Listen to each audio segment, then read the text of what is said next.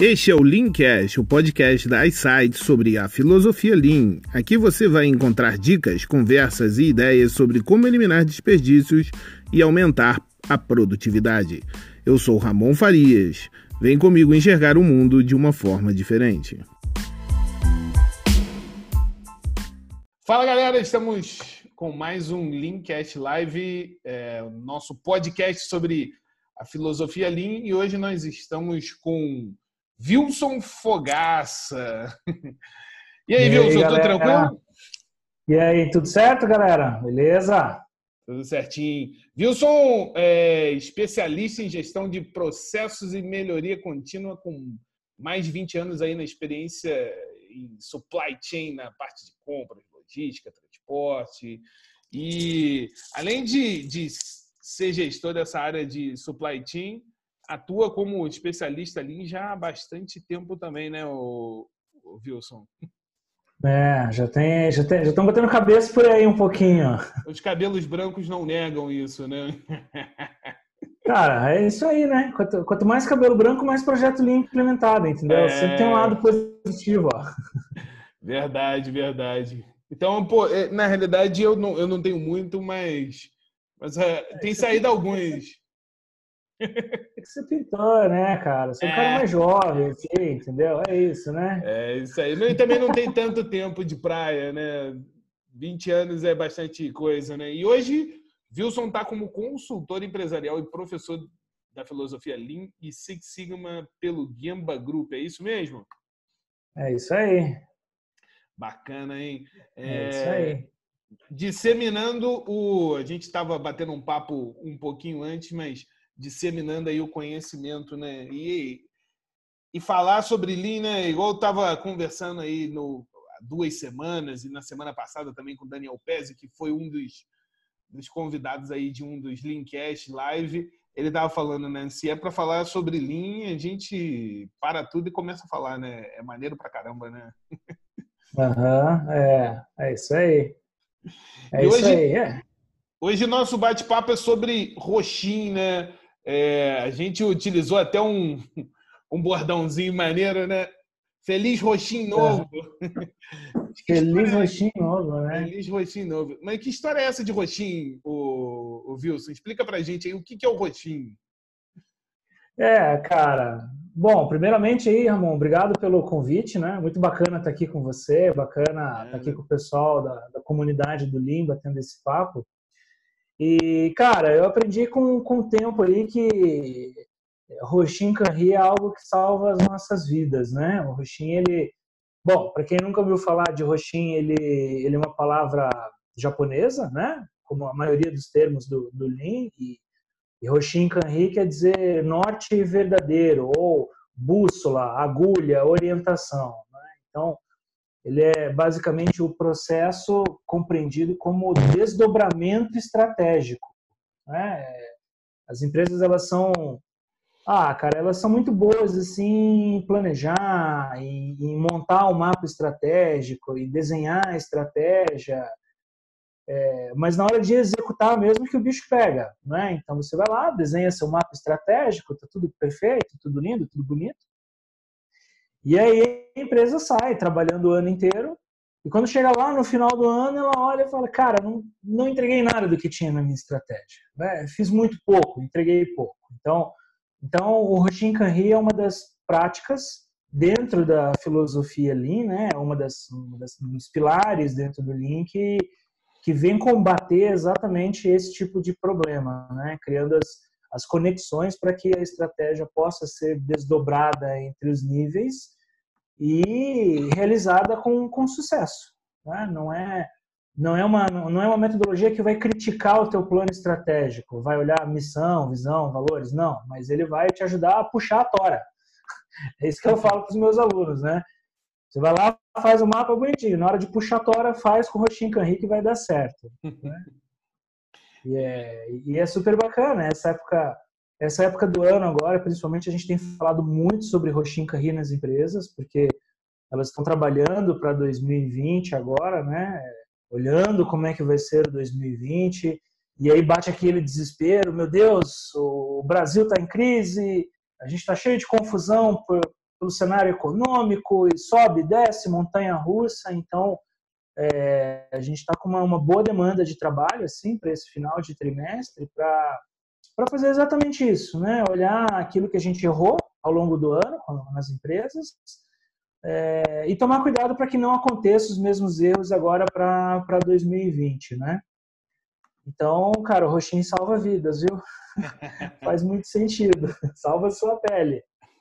Não, imagino, imagino. E, e tem um, um, ponto, né, é, que você levantou, né? Ele pode ajudar, né, a atingir os objetivos. Mas isso é só para a empresa ou eu consigo fazer isso também para é, para minha vida pessoal, utilizar as técnicas, né, aquilo que é, é a metodologia por trás do, do Lean. Né? A gente fala muito né, que o Lean ele não é só para dentro de chão de fábrica, ele serve para para outros uhum. lugares, né? para serviços, para o office. É, temos hoje em dia né, tem variações que é uma beleza do Lean, né? É, é, é. E, e, tem as chamadas buzzwords, né? Que aí eu já vou fazer um, um, um merchan aqui, que pô, o Wilson ele vai voltar no dia 16, né, Wilson? Vamos pra gente, pra gente bater um papo aí sobre essas buzzwords, né? Vai ter mais gente aí, o Pese topou também bater esse papo, o Bruno Vasques, uma galera aí que Pese lá do Espírito Santo, Bruno Vasques de São Paulo, aí você do Sul, eu daqui do Rio. A gente vai falar um pouco sobre essas buzzwords, né? Esses jargões que surgem no meio link, uhum, que às uhum. vezes, na, na realidade, é, é, mais simples do que parece, né? E a gente, a gente gosta de complicar. Mas o que eu ia falar é o seguinte: é, é. existe como a gente aplicar o roxinho para a nossa vida pessoal, para o nosso planejamento pessoal?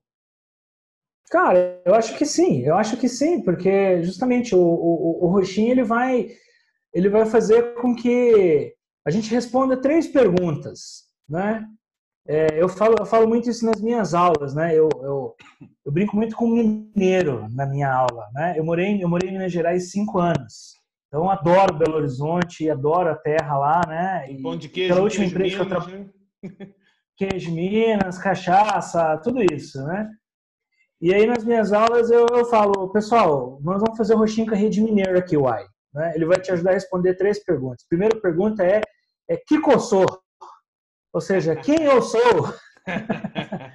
né?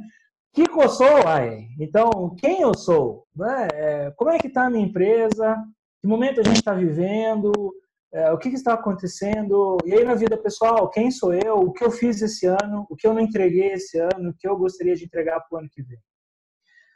Depois ele vai fazer a segunda pergunta de mineiro, né? Que é para onde eu vou? É, para onde que eu vou? Então, para onde eu quero ir?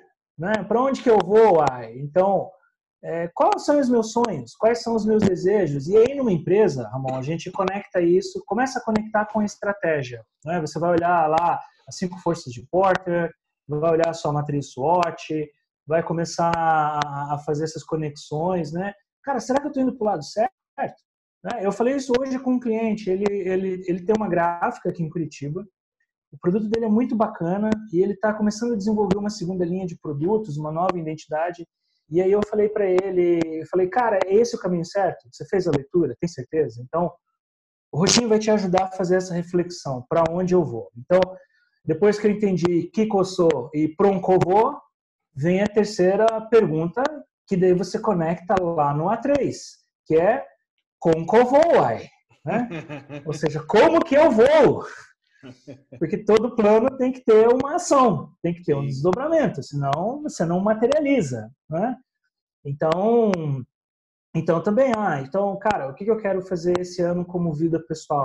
Eu quero fazer um mestrado, eu quero ter filhos, eu quero economizar, eu quero mudar de emprego. Então, você tem que fazer essa reflexão também. Como eu vou chegar lá? Como eu vou fazer? Então, cara, é exatamente igual numa empresa, não, não muda nada.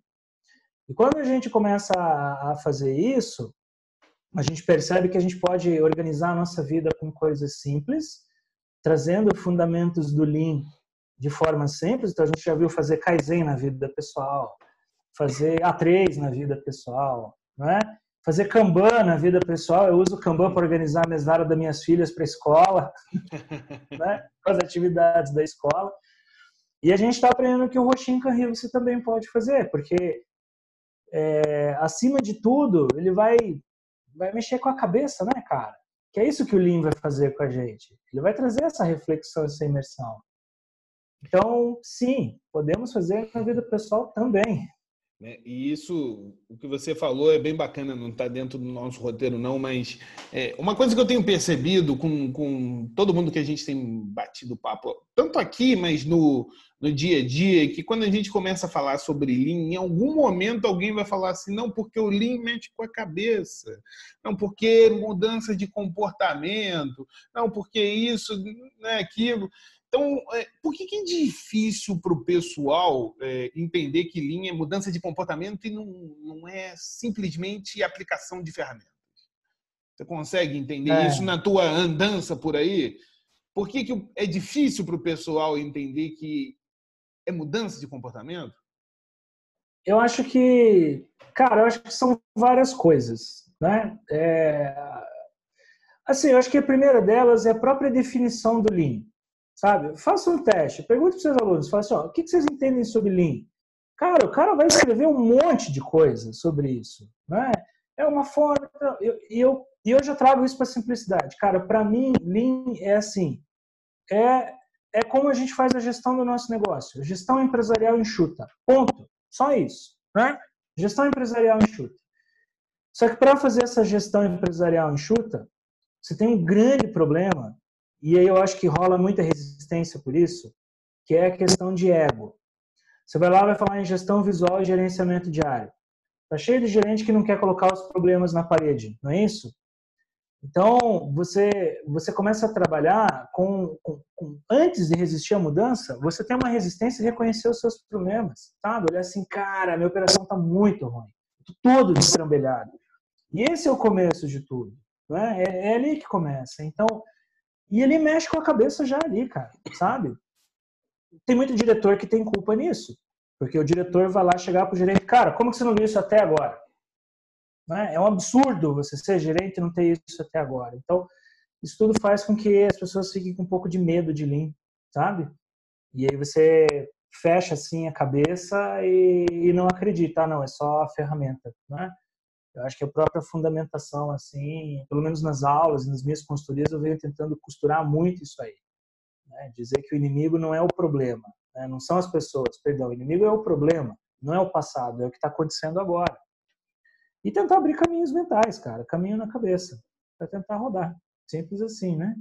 Sim, é, isso aí, isso aí é bem importante, né? A gente vem falando né, que essa, assim, um dos pontos que eu acho que é bem difícil, porque ferramenta é muito mais fácil de manusear do que pessoas, né? E é o que você falou, né? É. É, quando a gente fala de mudança de comportamento, a gente está falando de mudar uma pessoa. Então, às vezes, ou até mesmo mudar a você mesmo. E isso é muito difícil.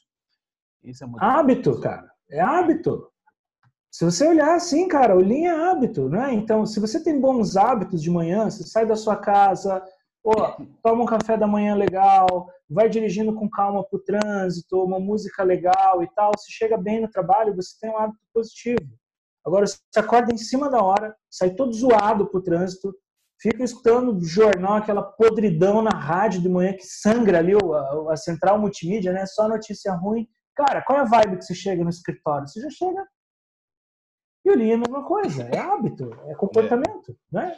Por isso que eu tenho, eu tenho aconselhado a galera, ao invés de ligar na, na Band News, na Globo News, alguma coisa assim, ligar no Linkcast, que aí, pô, pelo menos tu vai ouvir no link. Ah, é, então, é isso aí. Põe no é... Linkcast que agrega mais, agrega valor, ó, né? Você levantou a bola, não podia não deixar de fazer um merchan, né? É, isso aí, uh, com certeza. Antes da gente pular para o próximo, próximo ponto, o Rafael até falou um negócio aqui no, no chat legal para caramba. A ferramenta é mais fácil de vender. Mentalidade e aculturamento é bem mais complicado. De fato, né? Quando você fala, é, seja internamente dentro de uma empresa, ou até quando você vai para uma consultoria ou algo do gênero, quando você fala de ferramentas, é muito mais fácil de vender do que você falar, não, vim mudar a cultura da empresa. É isso aí, é, é isso aí. É, vira ferramenteiro, né? Que a gente fala, sabe? E é por isso que, e é por isso que o know-how não é transmitido. Porque daí o cara vai lá, usa meia dúzia de ferramenta, vai embora e leva o know-how com ele, não, não, não traduziu aquilo para a empresa, né? As, uhum. Os líderes não mudaram a mentalidade, não ficou enraizado. É isso. Aí vira ferramenta mesmo, né? Aí vira ferramenta, não tem jeito. Mas você um pouquinho é. antes falou que, que você estava conversando com a galera de, de uma gráfica e tudo mais. Então isso quer dizer que o roxinho ele serve para qualquer tipo de empresa, né? Seria isso? Serve. Serve. Serve para qualquer tipo de empresa, cara. É, empresa grande, empresa pequena. Eu já, eu já participei desse processo de, de Roxin Canri em, em grandes multinacionais, é, até empresa pequenininha de, de confecção, por exemplo, até essa gráfica pequena, né? É, empresa de varejo, cara, já fiz Lean, Carrinho, empresa de varejo. Veja, toda e qualquer empresa, independente do tamanho dela, mas desde que ela tenha uma, uma estrutura hierárquica, né? E aí você tem o teu A3 macro, né? Aquele A3 estratégico lá em cima, o grandão, e você precisa desdobrar ele em níveis você consegue traduzir isso aí através da prática do Roshin Kanri. Né? Então, é, tem o desdobramento que é o mais clássico deles, que é hierárquico, né? em áreas. Então, você abre um A3 para o RH, um A3 para supply chain, um A3 para engenharia, um A3 para logística. Então, cada gerente tem um A3, né? E esses A3 eles são conectados lá em cima com o A3 macro. Então, você pode fazer isso numa empresa de cinco pessoas, onde você tem quatro pessoas trabalhando e duas têm o mesmo departamento, ou você pode fazer numa grande multinacional que cada uma tem dois gerentes, por exemplo, não tem problema nenhum, não é? Porque justamente ele vai criar essas linhas de conexões, né? vai mudar a mentalidade acerca do desdobramento da estratégia. Dá para usar. Eu já fiz isso aí, tem um vendedor de plano funerário, cara. Acredite se quiser. É, isso aí dá um, dá um bate-papo só sobre o roxinho do vendedor. Só sobre isso. Cara, o roxinho Canhir já fez empresa que vende plano funerário. O cara é milionário, tá ganhando uma grana, uma grana e precisou desdobrar a estratégia em quatro filiais. Tá feito o roxinho Canhir, cara. É, bacana pra caramba. aí você, um ponto que, que me chama atenção, é, e aí também é, é para pegar no susto, né? Eu acho que eu não tinha comentado nada contigo, não. E aqui, galera, a gente combina tudo, entendeu? Não, não tem surpresa aqui, não, hein? É... De vez em quando tem, de vez em quando tem, de vez em quando tem. Agora eu vou, vai ser uma dessas surpresas, né? É, o, quando a gente fala de roxinho, né, é, a gente logo remete à estratégia. Né? Existem boas e mais estratégias. Né? A questão, na realidade, do, do planejamento estratégico em si começa pelo simples entendimento de se, se eu tenho uma boa ou uma má estratégia. Esse final de semana, uhum. eu estava dando aula para a galera de supply chain, né? até um, um, numa das instituições que eu dou aula, e aí eu estava conversando com os alunos em si e um dos, uma das alunas ela faz parte de uma startup muito bacana é, que ela falou eu, eu, nunca trabalhei numa empresa tradicional sempre uhum. trabalhei a minha vida toda assim tudo bem que ela é novinha né não é não é tão coroa como a gente mas é, ela sempre trabalhou né já trabalha já há quase 10 anos em startup então, o, o, ponto aqui, né, e aí eu, eu preciso da tua ajuda para a gente poder entender é o seguinte: como é que você lida com os objetivos, e aí vai vir uma, um jargãozinho, né? Quando esses objetivos são disruptivos, né? Você não tem um referencial para startup. Embora a gente tenha aí o uhum. Eric Reis com com a startup enxuta, startup. que é bem bacana uhum. e tudo mais, mas não existe um referencial, né? algo que possamos ter como benchmark. Por exemplo, imagina, você tem lá o, o Elon Musk com, com a SpaceX da vida, que tem a visão dela, que é tornar a vida multiplanetária. Como é que tu traça um, um Roshinkani para um, um, um negócio disruptivo assim? É, cara, é, é, é. Esse é um, esse, esse é um problema, porque é a subjetividade, não é?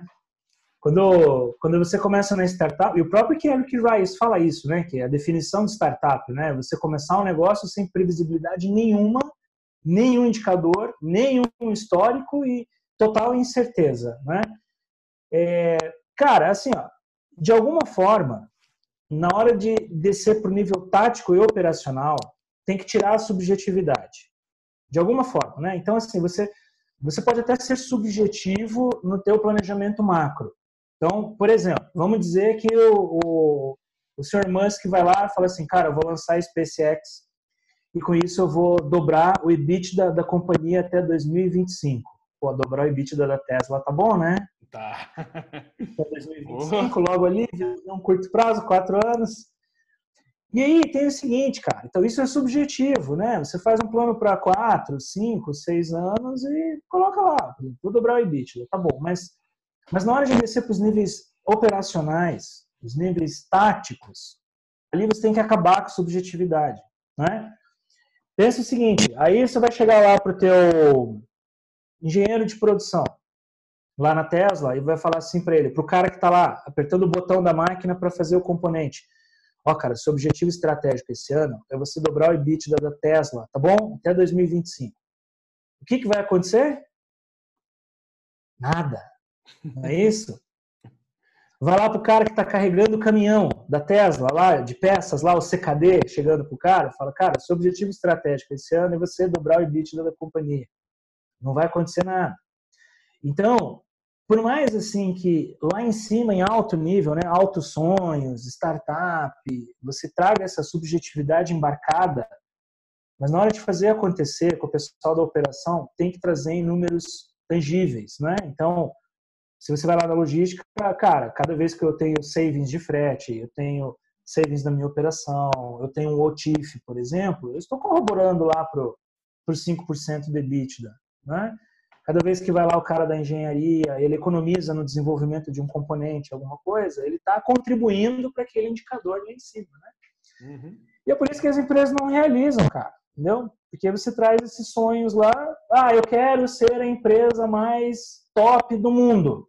Ok, é o seu desejo da startup, é a mais inovadora, a mais disruptiva, né? Show de bola, mas na hora de fazer acontecer, você tem que, tem que ter um número na mão. Senão você não consegue, né? Faz sentido? O que, que você acha? É, é, eu acho que é bem por aí mesmo. É, é? e, e, e, na realidade você não precisa ir muito longe. Né? Na realidade, a gente está falando do Elon Musk, né? Que eu queria dar esse. É, é extrapolar né, o, o, pensamento da galera, porque ninguém ensina como ir a Marte, né? Mas na realidade, o, a galera que sai da faculdade ou a galera que está no, no, mercado de trabalho, é, é, muito difícil a gente ver alguém ensinando estratégia. Você não tem uhum. gente ensinando estratégia. Você não aprende estratégia na, na universidade. É difícil. Eu não me recordo é. de. Eu sou engenheiro, formação mecânica, tenho um background de produção. Eu não, não me recordo de uma cadeira específica ensinando estratégia.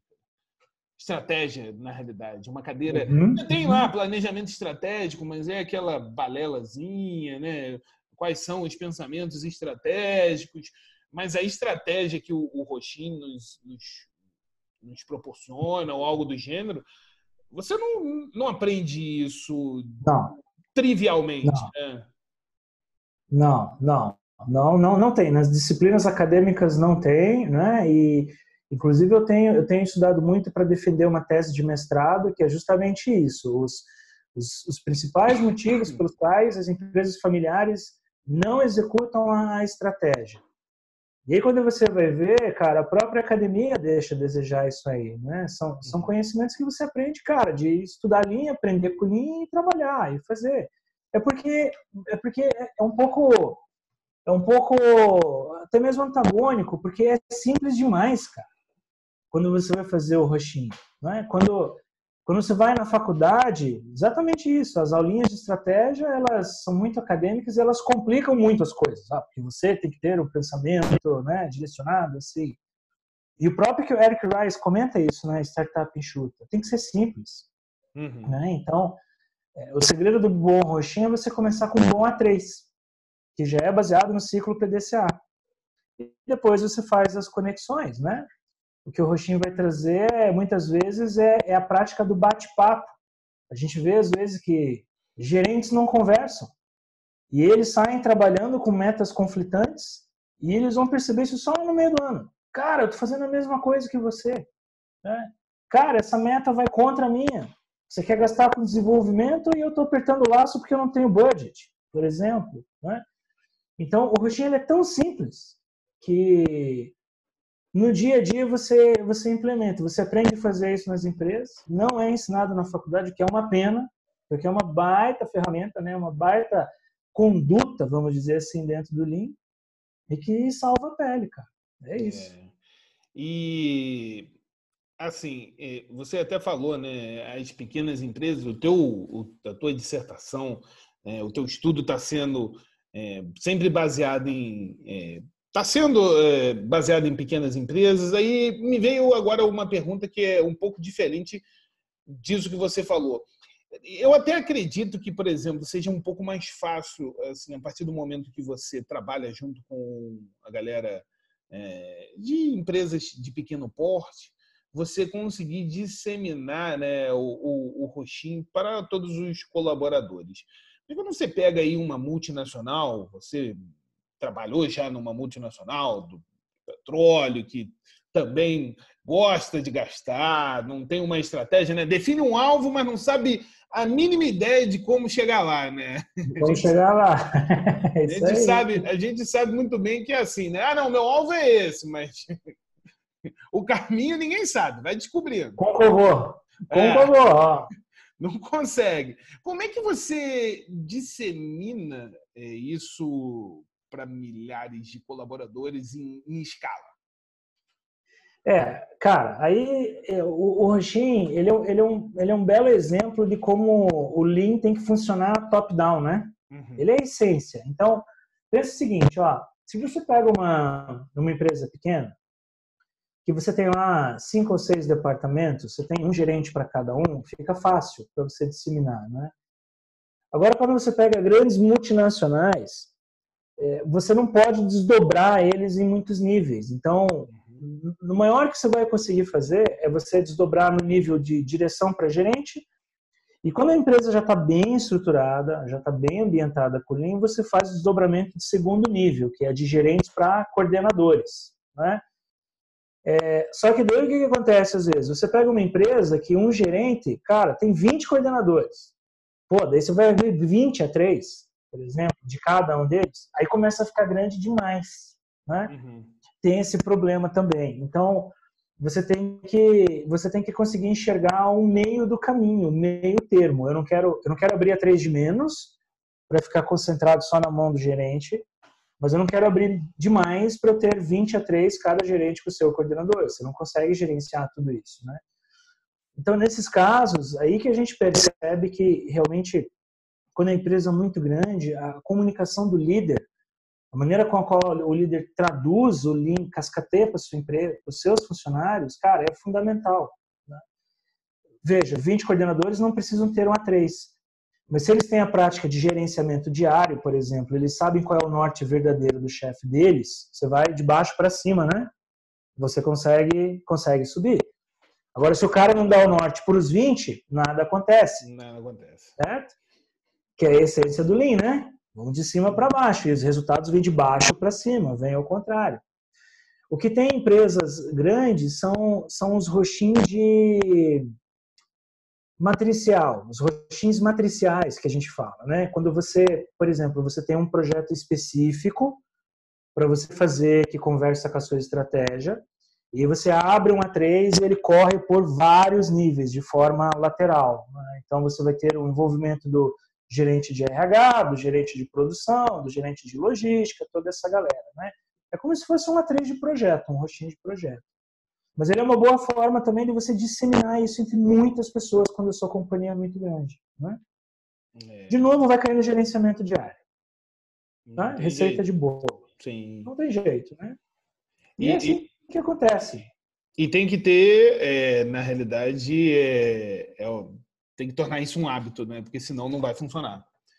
É, e, e, pegando esse gancho aí, antes da gente de te fazer uma pergunta bem engraçada sobre, sobre algo que eu vi no LinkedIn essa semana, é, é. o, o, Daniel Pezzi, que está também com a gente hoje aí mais uma vez, ele, ele fala aqui uma, uma coisa bem bacana, que mudar a crença é mais fácil que mudar o hábito. Porque mudar uma crença não exige ação. Você já, já viu, ou já presenciou, já ouviu falar em empresa que mudou visão, missão, porque não queria mudar o hábito? Para se adequar com, com aquilo que estava, melhor mudar a minha visão, a minha missão, do que eu realmente mudar o meu hábito? É, em alto nível assim não, mas eu já vi muito gerente mudar o objetivo dele em função disso. Eu vou partir para o caminho mais fácil, sabe? Sim. Né? Eu, vou pra, eu vou pela lei do menor esforço. Né? É... Ah, por exemplo, você, se você vê isso aí assim, algumas empresas onde o gerente não consegue trazer muita influência e você tem que tomar algumas decisões às vezes que são mais duras, né? mais pesadas, faz parte da, da liderança é, cara, e você compromete todo o teu resultado porque as pessoas não vão bem, as equipes não vão bem. E aí você tem dois caminhos, né? Um caminho é investir nas pessoas, outro caminho é investir nos processos depois disso, mas dá trabalho fazer isso, né? Aí o cara vai lá e coloca como requisitos do negócio da área dele ser uma área humanizada, de excelência no que tange as pessoas. E, cara, o que, que vocês estão fazendo para formar essas pessoas, para melhorar? Não, não, então vamos mudar aqui, vamos, vamos, vamos pegar leve, porque vai dar muito trabalho. Isso eu já vi acontecer. Né? Isso eu já vi acontecer. É. E a gente se ajusta, vai na lei do menor esforço, cara. Né? Isso aí não tem jeito. Mas a, a, a, galera também tá curiosa. É, essa semana, é, a gente está falando aqui da semana do dia 25 de 11 de 2019, para aqueles que ouvirem a gente fora dessa data. Fora, fora é, hoje. É, essa semana a gente viu um, um, post seu no meio de umas vaquinhas lá, né? É, tava ensinando as vaquinhas a ser lean? O que que tava rolando ali? É, é, buzzwords agora, Lean Farming. É chique, ah, é a primeira lean, buzzword. Oh, lean Farming. Daniel Pérez se amarra nessas fases.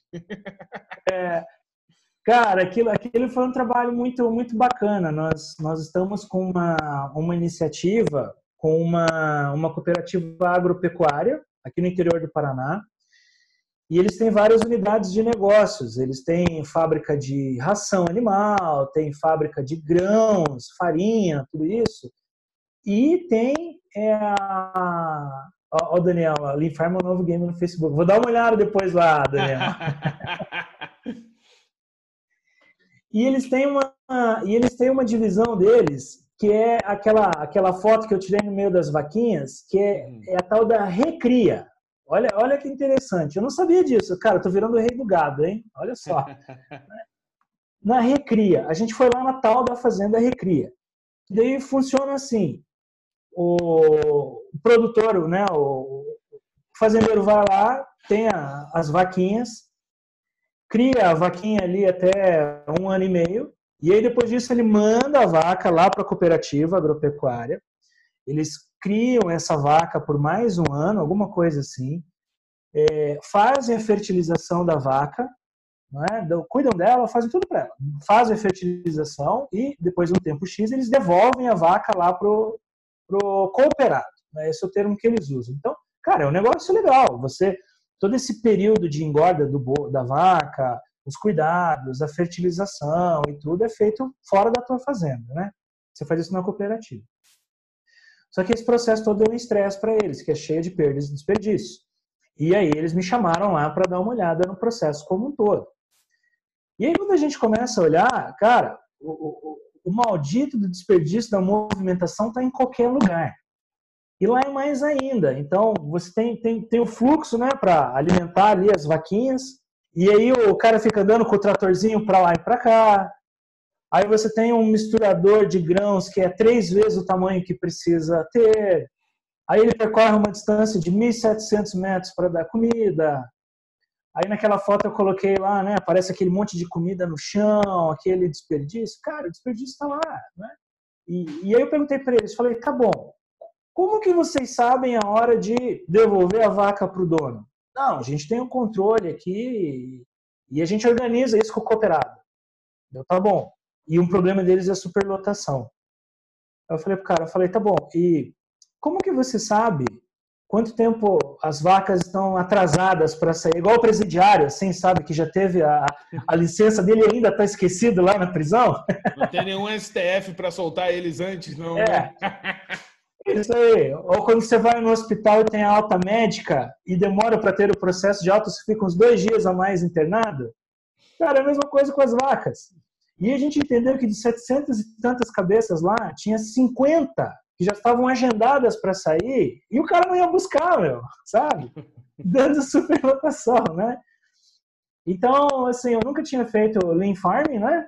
Nem jogado no, no, Facebook, mas, mas esse é o tipo do trabalho que às vezes a gente entra e a gente olha assim e fala, cara, o que que eu vou fazer aqui?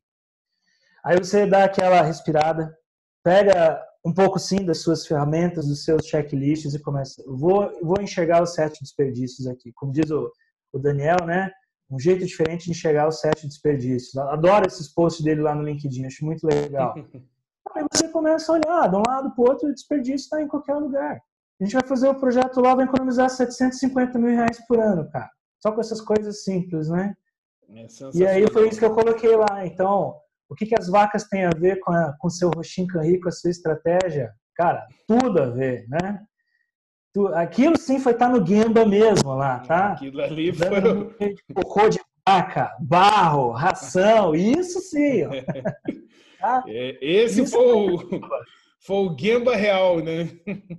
É, esse foi o Gamba Real. Essa foi a história das vaquias, cara. Foi muito legal o trabalho lá. Muito Bem bacana. Legal. Isso mostra que o Lean, ele, ele é aplicável em qualquer lugar, né, cara? Quando você entende que o Lean não, é, não são só ferramentas, é uma filosofia, né? É, que muda é. mesmo o ambiente, muda a mentalidade e, e pode mesmo eliminar desperdício, aumentar a produtividade, você aplica em qualquer lugar, né? Não tem jeito. Uhum. É isso aí. a gente caminhando aí para o nosso, nosso finzinho, eu gostaria de saber o seguinte, é, Wilson. É, existe um passo a passo para a gente é, entrar com o roxinho nosso, no nosso negócio? Existe um passo a passo para a gente entrar com o, o roxinho, seja na nossa vida, ou no nosso pequeno, na nossa empresa, no nosso setor. Ah, não, pô, eu não. A minha empresa não tem roxinho, mas eu quero fazer no meu setor para, de uhum, repente, uhum. vender isso para minha empresa. Existe um, igual você falou, né, uma receita de bolo que eu possa utilizar? Ah, existe, existe, existe sim, né? É, existem várias formas de, de aplicar a metodologia, tá bom? Depende muito da, da, da escola, da empresa, enfim, né? Mas mas, mas como que eu costumo fazer e, e tem funcionado bem nas organizações, tá? Primeiro, definir o norte verdadeiro, aquilo que você quer. Então, se eu sou o dono de uma empresa ou diretor, eu vou abrir o meu A3 macro daquilo, A3 estratégico, tá bom? Naquele formato clássico de A3, requisitos do negócio, situação atual, situação alvo, plano de ação e indicadores, certo? As seis etapas ali do, do, do bom e velho A3 estratégico, tá? É, eu já fiz isso de abrir assim na minha área. Eu trabalhei numa empresa, antes de eu trabalhar com consultoria, eu era gerente de suprimentos. E a empresa era uma bagunça, ninguém tinha a cultura do Lean, mas eu fiz isso. Então eu abri o meu A3 estratégico da área de suprimentos, que era a minha área, tá bom? E fiz com que cada coordenador, eu tinha três coordenadores, um de qualidade, um de logística e um de compras, com que cada um desses coordenadores, ele também abrisse o A3 dele certo? Que para ele é o A3 estratégico dele, mas para mim é o meu A3 tático, operacional, que é como eu conecto com o meu. Então, então o primeiro passo é abrir A3 macro, tá? Seja de high level, né, de diretoria, presidência ou do seu departamento, tá bom? O segundo passo para isso é você definir muito bem seus indicadores de monitoramento. Então, se eu quero trazer 5% de EBITDA, de crescimento, quais são os indicadores de monitoramento que vão fazer com que eu chegue lá? Então, se eu estou na área de compras, eu vou trazer um saving de compras. Se eu estou na área de qualidade, eu vou trazer indicadores de percentual de qualidade, de produtos, de serviços. Né? Se eu estou na logística, eu vou trazer um OTIF, por exemplo, um lead time de entregas, então, indicadores de operação, operacionais. Feito isso, você tem que organizar um evento chamado de catchball.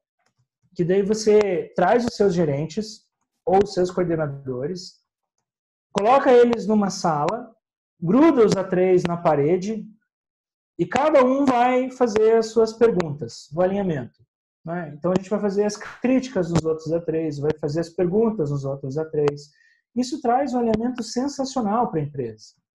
Porque daí todas as áreas sabem o que o outro colega está fazendo. Então você não pode mais falar, olha, eu não sei o que esse cara está fazendo.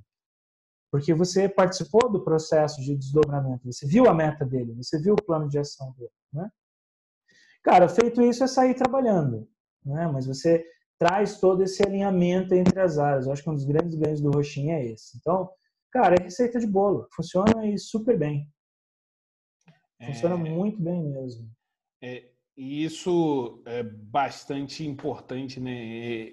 Assim, eu não sei se, se de fato é necessário é, seguir todos esses passos na ordem, mas se você seguir pelo menos é, esses passos, a, a chance de dar certo é, é bem grande. Né? Sim, sim. Aumenta exponencialmente, né? Aumenta muito mesmo. Aumenta muito, justamente porque ele vai trazer o alinhamento, né?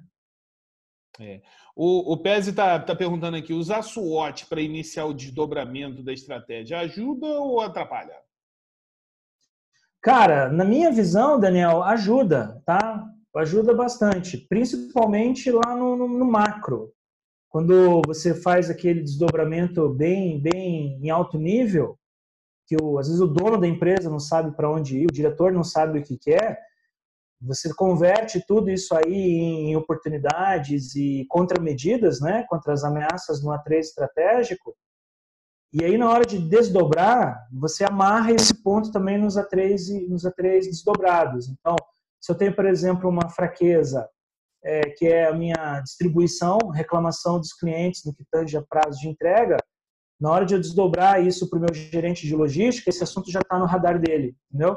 Então, funciona funciona e bem, né? Você tem, inclusive, áreas que você também pode usar a matriz SWOT para desdobrar mais um nível, depois que a companhia está mais madura. Bacana. O, o Carlos também está falando aqui, e o roxinho tem sempre que ser cascateado? Não dá para fomentar de baixo para cima, não? É, você vai fomentar de baixo para cima como resultado. Né? O que acontece? Você tem esse objetivo macro lá em cima. Quando você cascateia ele, você vai ter o teu indicador operacional e tático, que é do pessoal que vai acontecer. E à medida que os indicadores táticos operacionais vão evoluindo, você devolve o resultado de baixo para cima. Né? Você tem a via. Então você desdobra de cima para baixo, mas tem o resultado que sobe de baixo para cima. Né? Mas você não. Se você fomentar de baixo para cima sem ter o norte verdadeiro, você pode migrar para o norte errado. Né? Basicamente, você vai fazer uma coisa muito boa, muito top, mas talvez não seja o que seu chefe quer. Né? Então tem que vir de cima para baixo. Bacana. Você falou algo aí que, que me chamou a atenção. De repente você vai é, fazer uma coisa bacana, mas você está com o norte errado. Se eu perceber no, na metade do caminho que o norte ele está errado, eu estou indo para o sul ou para o nordeste, é, como é que eu faço para voltar? Existe essa possibilidade? É, como é que eu, eu mudo essa direção? É, aí, cara, assim, acho que os teus próprios resultados vão te mostrar isso, né? E, e por isso, por exemplo, que a prática do gerenciamento diário é tão importante. Porque com ela você não espera seis meses as coisas acontecerem para perceber que ah, a gente está no norte errado. Você olha isso semanalmente ou diariamente, né? dependendo da, da tua área da organização. E, e aí tem que fazer a correção, você tem que pivotar rapidamente. Né? Se é um norte estratégico que não está dando certo, o teu nível básico operacional tem que te dar essa visibilidade para rapidamente você levantar a mão e falar assim, chefe, a gente está indo para o lado errado, cara, porque a operação não está correspondendo à tua expectativa. Né? Então, o Roxin também vai ajudar nisso. E aí sim, cara, tá indo para o norte errado, pivota. Né? Não, não, faz sentido você continuar o ano inteiro com, com a diretriz errada. Né? Vira o jogo. Simples assim. E para isso não tem jeito, né? Gerenciamento diário, né? Não pode ser aquele gerenciamento de, ah, não, o objetivo, né? Na revisão do objetivo, que é quase no final do ano, ou só no final do semestre, porque de repente você perdeu uns seis meses fazendo besteira, né? É, é, cara, é isso aí, é isso aí, depende. Assim, no, olha, cara, eu vou te falar, irmão, no máximo semanal, dependendo do negócio. Né? Então, por exemplo, em office, você não tem tantas mudanças diárias, igual numa fábrica, por exemplo, que você tem que uhum. olhar o AE todo dia, né? qualidade todo dia. Então, você trabalha lá numa área de, de projetos, numa área comercial, cara, às vezes você não, não, não muda muito de um dia para o outro. É mais do mesmo. Então, mas no mínimo, no mínimo semanal, cara. No mínimo semanal, mas grande parte das áreas é, tem que ser diário mesmo, né? Para não perder a mão. É isso aí, tem que ser diário. Bacana, bacana. É, a gente está chegando ao fim, mas é, e eu te agradeço bastante por ter estado aqui conosco. É, e eu sempre termino, ou, ou pelo menos a gente vai para o encerramento com uma pergunta que eu gosto de fazer. É, pergunta eu, bomba. Né? Pergunta né? bomba, né? Fazer igual. Que você... João Kleber, mas daqui a pouco, depois dos nossos comerciais. É, para, é. para, para. Vai para a pegadinha do malandro agora. É, Lean é ou não é modinha? não posso deixar de fazer uma pergunta dessa, né? Esse já virou, esse já virou teu cartão lá, né, cara? É o buzzword do Ramon, né?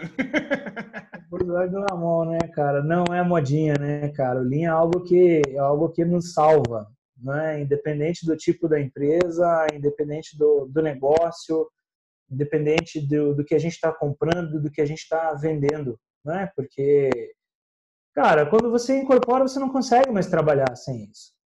Né? Eu falo isso nas empresas, cara. A gente começa a fazer consultoria, as pessoas ficam assustadas. Nossa, o Lean e tal. Eu falo, galera, ó, vamos combinar uma coisa. Daqui a um ano, vocês vão olhar assim e vão falar, cara, como é que a gente trabalhava antes? Sim. Como é que a gente ganhava dinheiro antes?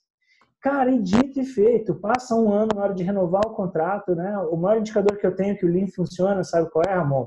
Quando o cliente renova o contrato, cara. Sabe? Ele olha e fala, cara, não é modinha, valeu a pena, vamos assinar por mais um ano. Né? É isso, cara. Vamos transformar. É isso aí.